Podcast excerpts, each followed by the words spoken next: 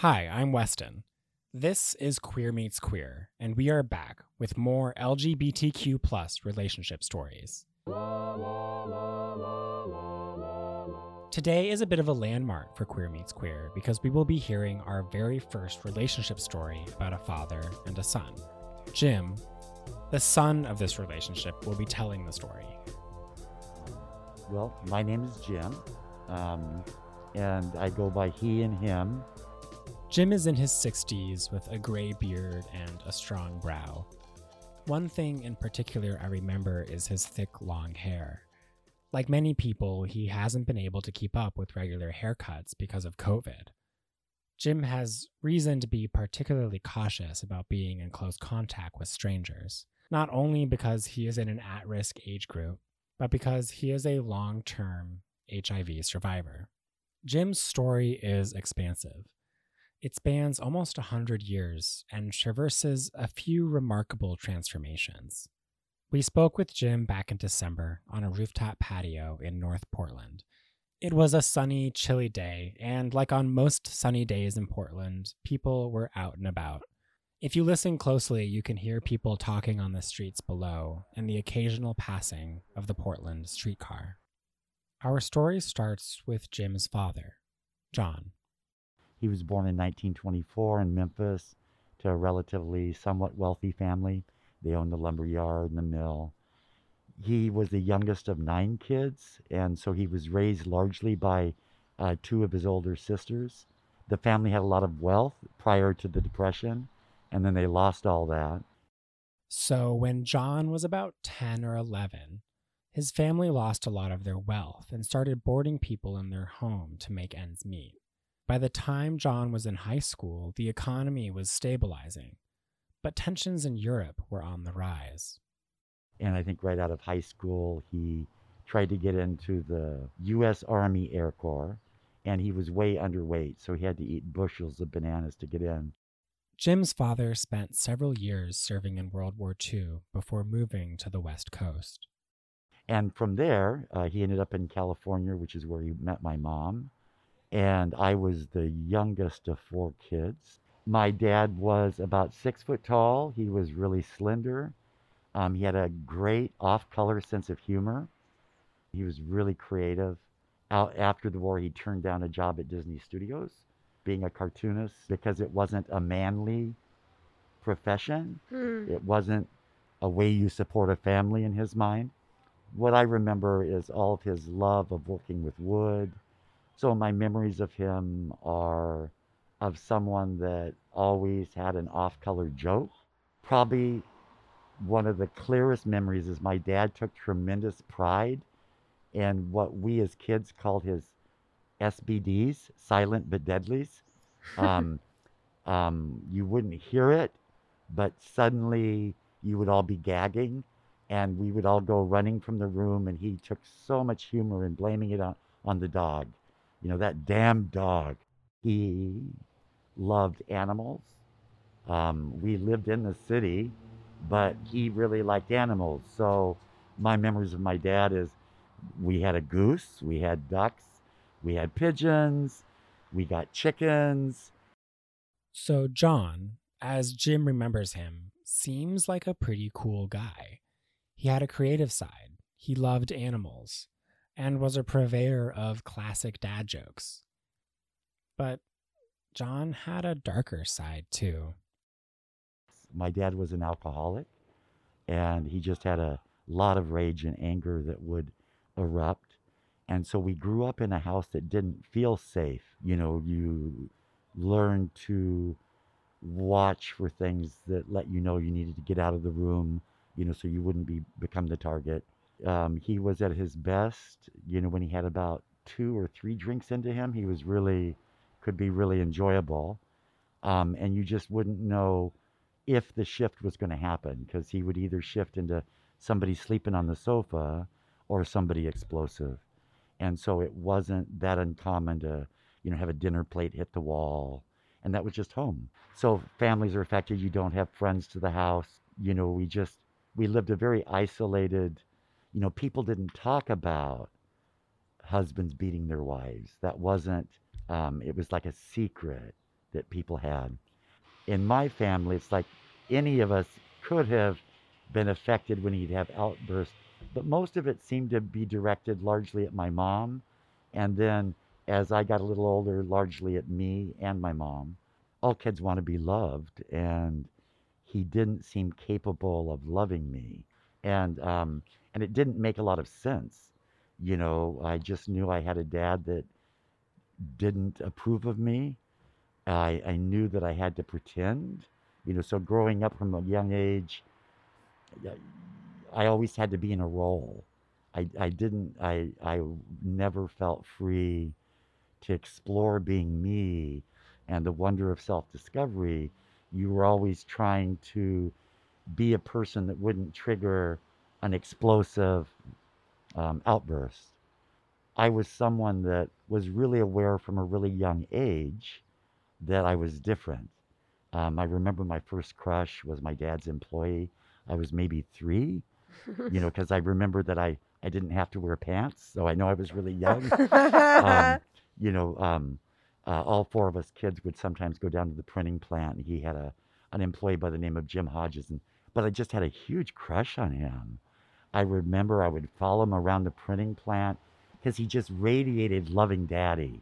I was the little boy that loved wearing Easter bonnets and dancing on the counter, and that was really hard for my dad. Um, so I think he saw early signs of the fact that he had a potentially different son, and it wasn't something that he could really accept. There was a lot of anger towards me. Later, over a phone call, Jim told me a story about a little prank his father played on him that unexpectedly pushed them further apart. I was in the second grade, and there was going to be a school assembly, and I was going to be President Lincoln for President's Day. And my mom had made a stovepipe hat, and I had my costume. And this was about three days before. And my dad and my sister told me that the school had called and that it was no longer going to be the Abraham Lincoln skit, that instead it was going to be a ballet and we were all going to have to dance. And um, now, what my dad wasn't aware of was my sister Karen, about a month before that, had gotten this pink body leotard and black and pink tutu because she was in ballet classes. And I had been lusting over trying it on. So when I heard that it was going to be a ballet, instead of it, um, uh, within like two hours, I was in my sister's room. I'd no longer, I'd no more than gotten the the whole body leotard on, pulled on the tutu, was just starting to look in the mirror, and the bedroom door opened, and it was my dad. And the look of disgust, It was it, it gave me all the context at that point. I understood part of where that hate was not hate, but um, um, that there was a lot of disgust for me, and it was related to that aspect of me. Um, wh- when did you start to realize that maybe this was a more challenging father and child relationship than you had hoped for or expected? you know, as a, probably as a teenager, you know, you you pull more things together, and um, and by teen years there was, you know, I had my own anger developing, you know, because you mirror your parents. Mm-hmm. It's like in my freshman year in high school, you know, that we wouldn't talk about the subject, but my mom would talk about the really wonderful things that they were doing at the Mayo Clinic with electric shock, mm-hmm. and that they were considering maybe sending me there. So, you know, you know that your your job is to present that you're not gay. You know, and thank God I wasn't sent to the Mayo Clinic with electric shots. Mm-hmm. I would be such a kinky person. Mm-hmm. Um, I mean, that would be a terrible way to condition somebody. Yeah. yeah. Um, but uh, um, so teen years was when there was a real turn. Mm-hmm. Um, he had left, he had gone down to California for about a year. So we had about a, a year without him being in the home. And, um, and I had so much anger when he returned. And I, uh, you know, hate to admit it, you know, there were times that because of the abuse of my mom that I fantasized about like knocking the ladder out from under him. yeah. You know, I would never act on that, but I had my own anger, rage, and stuff that was growing in me um, which I didn't fully understand. When I graduated from high school at 17, um, I immediately went into a cult because there I had acceptance and I had this family unit that I'd never had that was accepting and valuing me and seeing worth in me. And that was Mhm. just not something I'd ever experienced. The cult was called the Portland Group, and it was small, with around 40 members. By phone, Jim told me how a high school friend introduced him to the group and to an intriguing woman named Karen.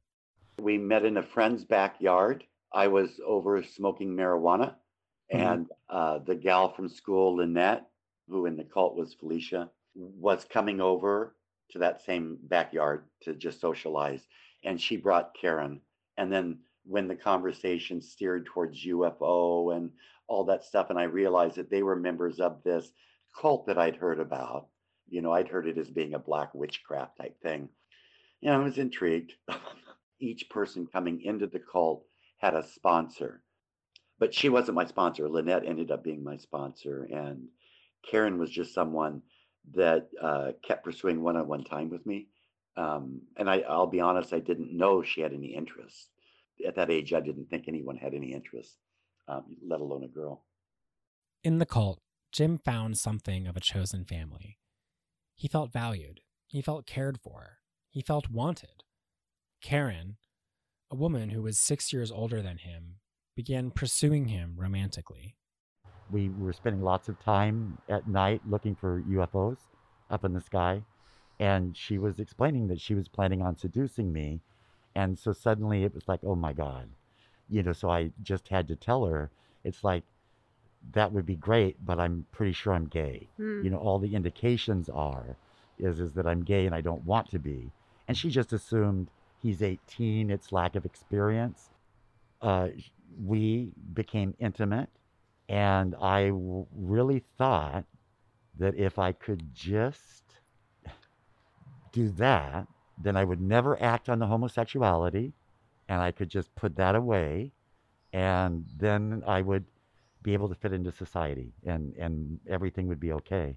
And uh, it was on my 19th birthday. She had a little too much southern comfort and the diaphragm didn't get in quite right.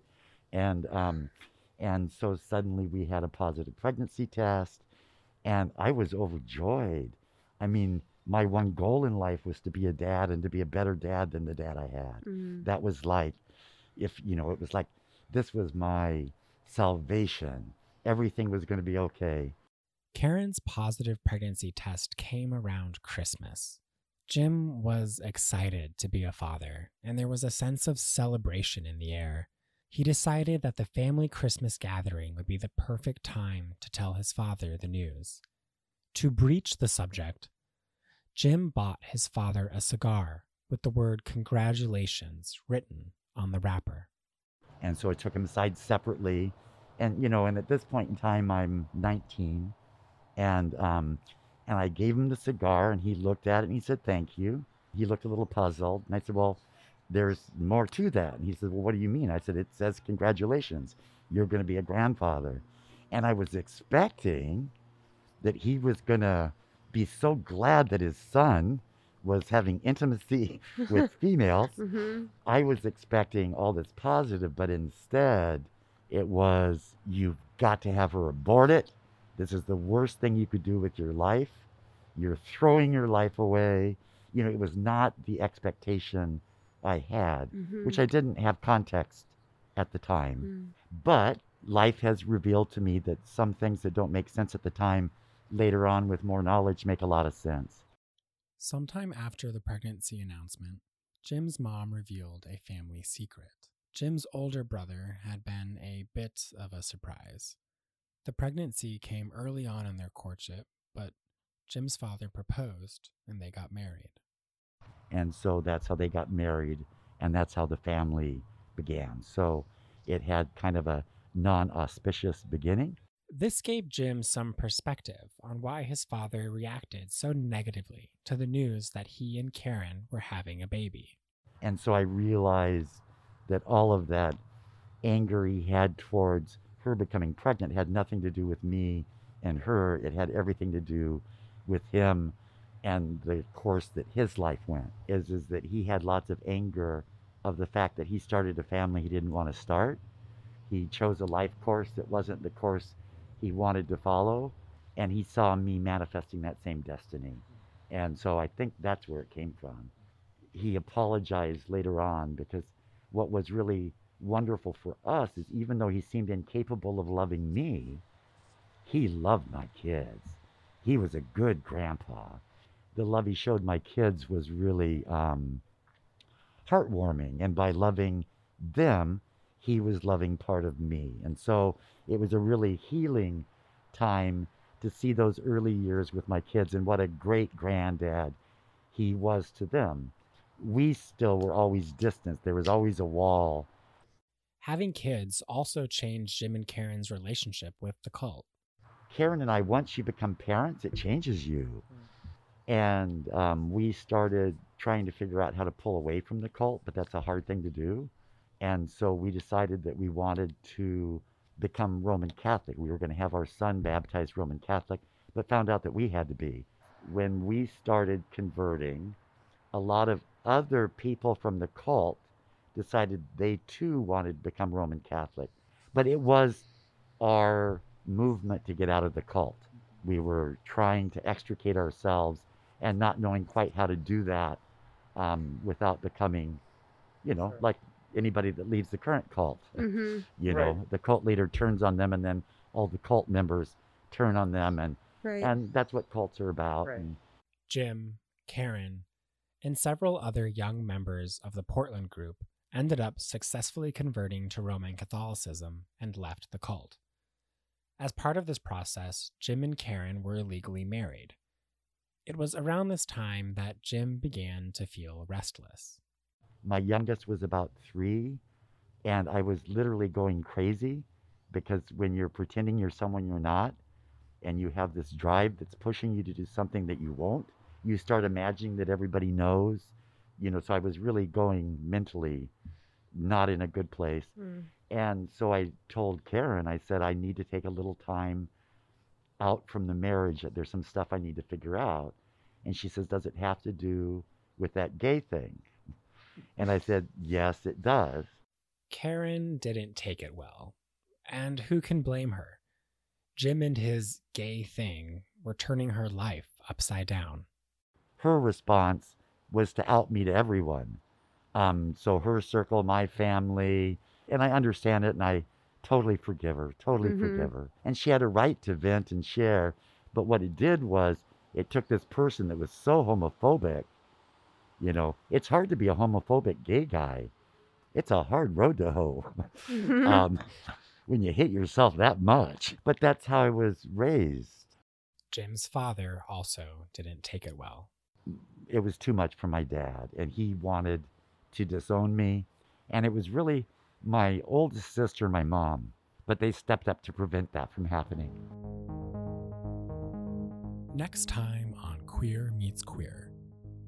Jim begins his new life as an out gay man. Out on that dance floor, it was the very first time that I ever felt free to be me. It's 1980, and the Portland gay community is enjoying something of a golden age. It was so mind expanding to go in and see how huge the gay population was and how varied it was.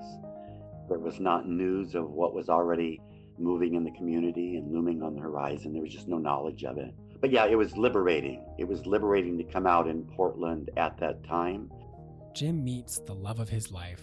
Bob had come up behind me and um, had just thrown his arms around me, which is not something that had ever happened, you know, because we were just friends. And it was the nicest, most connected thing I had ever felt. and his relationship with his father changes forever. And from that moment on, we never ended a conversation without both telling each other how much we loved each other. Subscribe to this podcast to catch part two of Jim's story. It will be out next week. In the meantime, follow us on Instagram and Twitter at Queer Meets Queer. If you are wondering how to support this podcast, please leave us a positive review. Reviews help people find us, and it's a totally free way to give us a boost. All right, that's it. See you all next time.